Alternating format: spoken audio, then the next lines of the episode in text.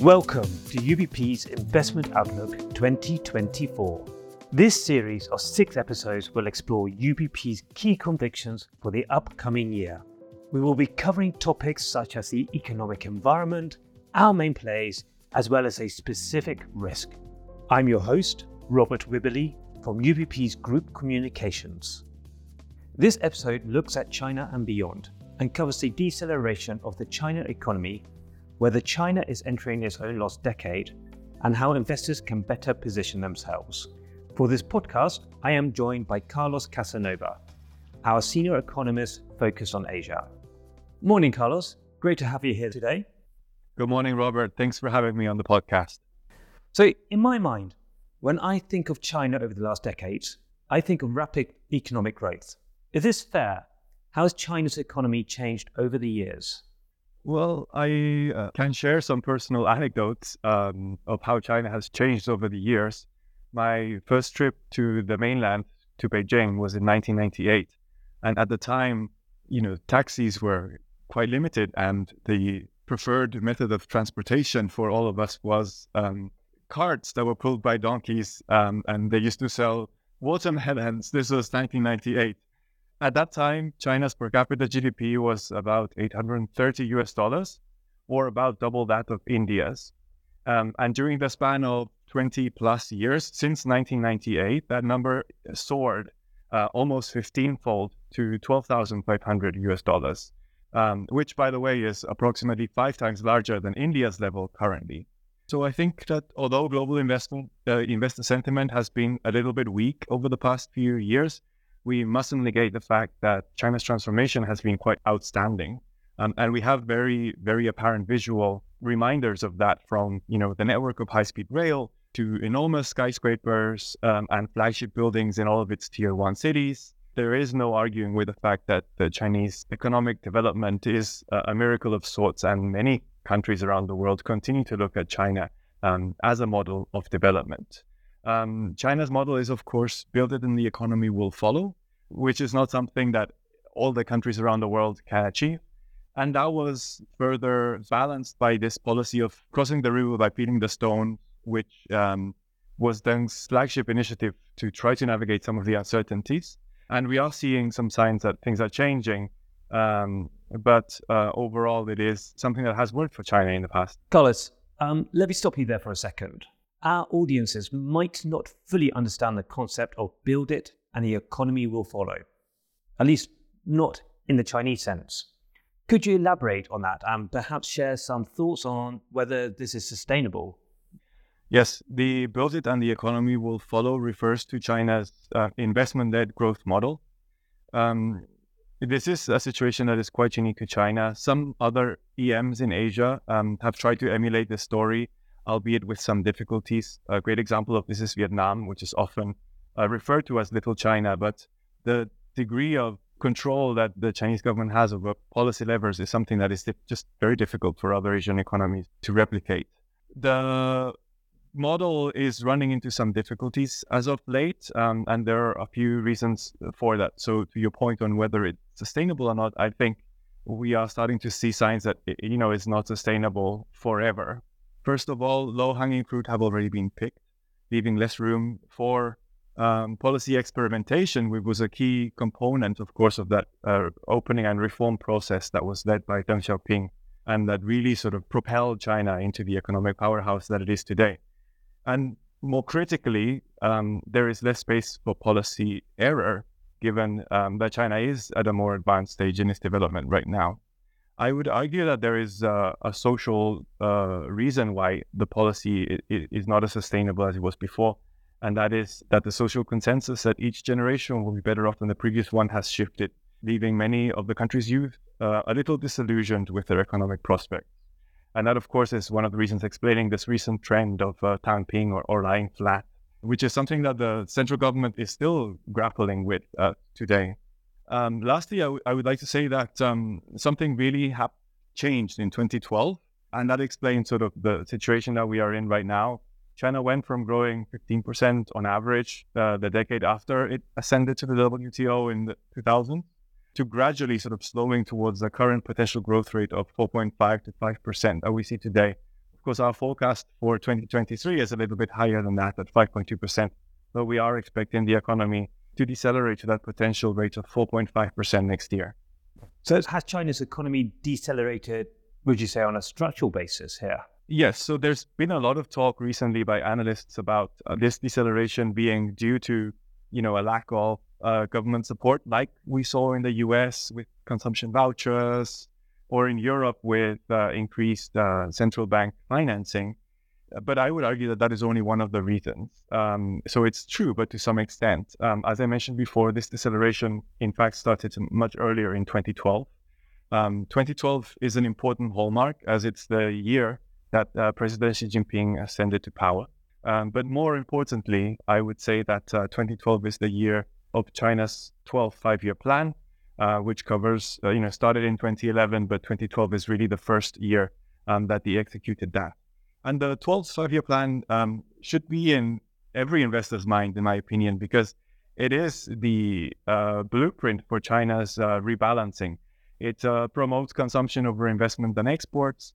It promotes um, measures to close the income gap through, you know, increase in wages, um, but also increase social safety nets across the provinces and it also lists a range of energy efficiency targets, which of course uh, refers to this need to uh, rebalance its industrial base. So I would say that uh, you know it is a structural slowdown that is both planned and also has been in the making um, for quite a number of years already.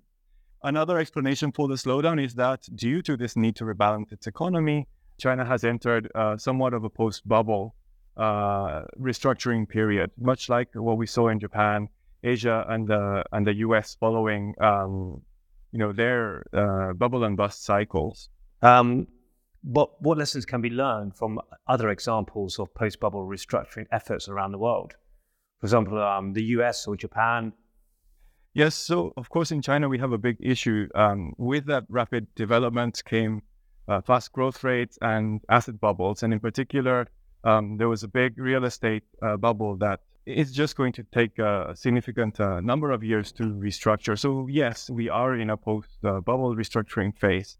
And there are plenty of examples of that around. And these are things that China will consider when it puts forward um, a mix of policies aimed at addressing those measures. If we sort of go in chronological order, we mentioned a few of those in our outlook, but if we go in chronological order, starting with Japan, of course, perhaps the poster child of uh, post bubble restructuring gone wrong um, we saw no political change uh, with very little policy support, no devaluation of the currency at the time. And of course, that was designed for a reason. It was in order to min- minimize the social cost of this restructuring. That was great in terms of the unemployment rates, uh, didn't really move. And Japan never had to grapple with issues around high inflation. But the consequence was, you know, a multi-decade slump um, that is now uh, referred to as the, the lost decades of Japan. In other parts of Asia, we had the uh, East Asian financial crisis of 1997. Again, there was no policy support, but we saw a number of economies in the region devaluate their currencies aggressively. Um, and that resulted in social costs. So we saw increases in inflation and unemployment and political change in many cases, which is very important in this case because that is something that China wants to avert at all costs. The US uh, post 2008 was a little bit different. We saw massive support, uh, both in terms of monetary and fiscal. We saw devaluation of the currency, which is something that China is trying to avoid, but we can get into that later. But in the US, the social cost of these measures was mitigated by the rise of the tech industry. So there were alternative industries that were able to pick up the slack from some of the sectors that were not doing well. And this is critical because China is trying to replicate this part of the US's post bubble restructuring in its own economy by promoting um, some of the, the core industries that we can get into more details later. But this is something that China is looking to replicate. The other example that China has and sort of look forward to is Europe. Europe, post uh, EU uh, sovereign debt crisis in 2016, adopted a more moderate approach. So, you know, not as passive as Japan was, but not as, as aggressive as the US uh, the result was that we, you know, had a protracted period of underperformance in some um, European economies, specifically in the periphery. We we did have policy support, but it wasn't as aggressive as in the U.S. And of course, the impact on in terms of social costs was a little bit more moderate. Um, so China could also look at the example of Europe, um, accept um, that they could face an interim period of, of economic underperformance, but on the plus side, they would be experiencing only moderate um, costs on the social front. Uh, and they would be in a position then to do much less aggressive easing than the US had to do post 2008. So, do you think that China could suffer its own lost decades? Yes, so uh, it's a possibility. It is a topic that has inevitably been at the fore of the discussion around China this year. The architect of this notion of, uh, uh, you know, a balance sheet recession, um, an economist at the Nomura Research Institute, in fact, came out earlier this year saying that he was an advocate of the idea that China was, in fact, entering a balance sheet recession that could trigger a, a, a lost decade with Chinese characteristics. Um, but in our opinion, although it remains a possibility, we are not really at that stage yet. Um, there are some reasons for that. Um, so, contrary to Japan, a lot of the debt in China is with corporates and state owned enterprises, whereas in Japan, a lot of the debt was with households. So, the, the, the households in China remain net creditors. Moreover, China still has the ability to tap into specific balance sheets in order to spur aggregate demand, which is something that Japan was also not able to do. So not only is uh, the housing sector quite healthy, but also a lot of the uh, issues around government debt are concentrated with the provinces. The central government balance sheet remains untapped effectively. So we, the PBOC is not in the same position as the Fed is right now. Its balance sheet is not as extended than it could do uh, quantitative easing um, in order to try to support the economy that way. Interestingly, however, um, Japan was at a more advanced stage of development with higher per capita GDP levels than China is right now. So if China were to enter a lost decade of sorts during this period of development, I think the consequences for the global economy would, be bigger because we would be losing out on decades of very strong um, GDP growth in China still. Okay, but but what what is hindering China's ability to uh, deliver stimulus or implement those lessons to avoid falling into its own lost decade? As as we mentioned, this the reference of the U.S. economy. They were able to basically bounce back from the 2008 uh, global financial crisis. And if China could, it possibly would use the same tools that the U.S. did. But the situation is a little bit different. Um, China has a closed capital account.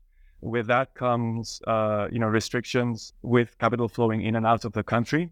And if they do large uh, amounts of policy stimulus, that would fuel a larger differential with the U.S. and it would put a lot of pressure on their financial, on their foreign exchange system, um, as you would then see domestic agents trying to move that capital overseas, and that could be potentially destabilizing um, from a policy point of view. I think also this need to shift to a consumption-led growth model. You know, they are following the US in the sense that they are boosting the development of some core technologies and, and hoping that uh, those sectors are going to pick up the slack. But ultimately, they still need to rebalance towards a more sustainable consumption-led growth model. And that comes with some social changes. Um, you will not have an increase in consumption if you don't have an increase in individualism and other trends that big consumer markets like the US are, are well known for. And again, that is something that the government is, is still getting wrapping its head around. And I think it, it might take a little bit more time before they find a right balance that works for them.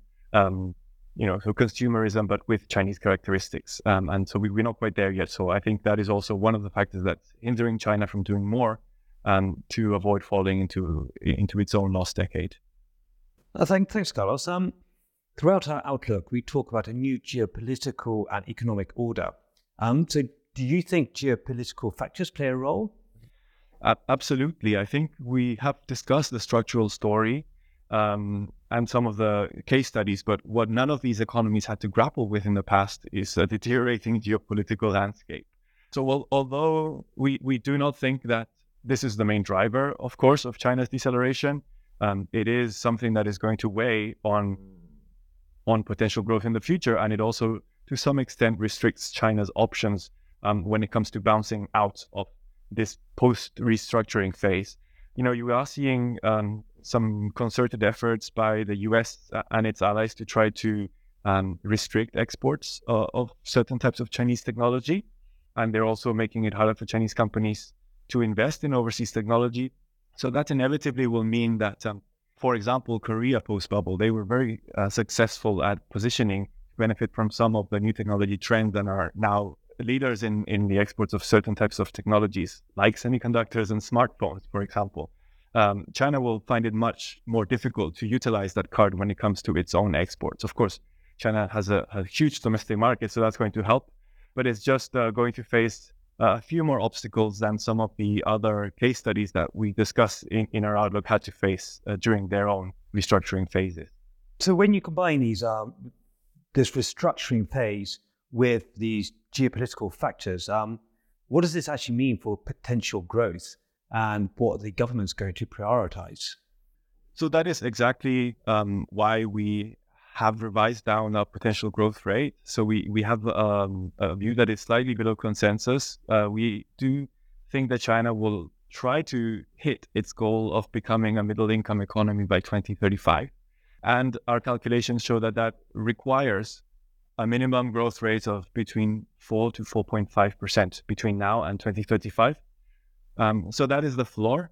China is not going to go back to the sort of 2000 double growth uh, rate era uh, China just has to grow uh, around that potential rate of 4 to 4.5% in order to hit that target. Um, and so we, we do think that um, in terms of growth, we are looking at a, a, slower growth, but hopefully, you know, after a few years, once we have more visibility regarding those new industries and, and consumption with Chinese characteristics, it should be growth of higher quality. And in terms of the government priorities, well, as I mentioned, um, you know, they are trying to manage this transition toward consumption while simultaneously uh, boosting some key sectors. It seems to me that the leaders uh, in Beijing have pivoted back to uh, 1960s mentality where um, they are prioritizing industry over consumerism. So we are seeing um, more funds being deployed in the development of domestic uh, domestic industries, specifically the ones they've highlighted as being uh, targets for this year. And they are, of course, hoping to see an increase in consumption, but it's going to be the sort of consumption that um, favors uh, these domestic champions over perhaps the WTO era where y- you had big um, foreign conglomerates that, that were capturing more of that market share. Okay, okay, that's clear to me. Um, but then with this, as an investor, how is it best to position myself in this era? So, for investors, I think the lessons from other post bubble economies globally are quite useful and suggest that passive investment in Chinese equity should be avoided. Um, I think in general, the Chinese equity market tends to be policy driven as opposed to being driven by um, the business cycle, like in the US. So it, it is always a good idea to be more targeted in China. Tactical investors, um, that have a focus on the global business cycle can look at options outside of China within emerging markets. Um, I think we, we do have a few examples there for investors that are keen on capitalizing on, on that. But for investors that are more China focused or have a need to maintain exposure in China, we think they should concentrate on longer that, rather than shorter time horizons and focus on sectors uh, within the new economy that still benefit from policy tailwinds and that should drive China's next phase of development. So we we specifically think that um, you know sectors uh, like electric vehicles are interesting. Remember that um, you know China went from effectively copying some of the foreign uh, vehicles and exporting parts and components to becoming the world's largest market for EVs, um, selling 6.8 million EVs in 2022 um, and also surprisingly overtaking Japan as the world's largest exporter of vehicles um, already in the first half of this year.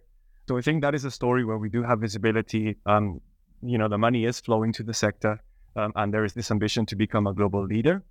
Additionally, China is seeking to reduce its dependency on imported, imported components of technology like semiconductors. And the reason for that is they are looking at artificial intelligence and related sectors um, as a driver of, of growth in the, in the next space. So that is another area where, although we are lacking some visibility, we see opportunities and some investors can look to position by considering exposure to some of the hardware manufacturers. Um, lastly, in order to ensure that uh, basic welfare services can appropriately cover the needs of, um, you know, the vast and also rapidly aging population, we do think that the government is going to have to consider utilizing the private sector uh, more effectively, and that means that they will uh, likely look at developing domestic insurance services. So that is a theme that is interesting uh, in the long term, and that is also well aligned with this new emphasis on on common prosperity. So those are all areas that we think can benefit uh, in this next stage. Okay, so on the sector front, that seems clear. Um, you touched upon looking to outside China to other emerging markets. Could you elaborate a bit on that? Absolutely. So, uh, you know, we are looking at markets such as India and ASEAN as beneficiaries of some of the themes that ha- we have been discussing. So, in India, for example, uh, the low hanging fruit hasn't been plucked yet. We're looking at a much, much lower per capita GDP, and we, you know, are looking at much, much lower um, average wages across the country. So, um, India starts uh, stands to benefit from not not only sort of its own development. Um, it was it's at the stage that China was 20 years ago, but also from some of the you know more tactical headwinds that China is experiencing right now, such as um, you know a, a, worsening external environment with this rise in geopolitical risks. Uh, India, the country, is managing this bilateral relationship quite well, um, and um, India is definitely attracting a larger share of foreign direct investment into some of its manufacturing um, as a counterpoint to China, in fact.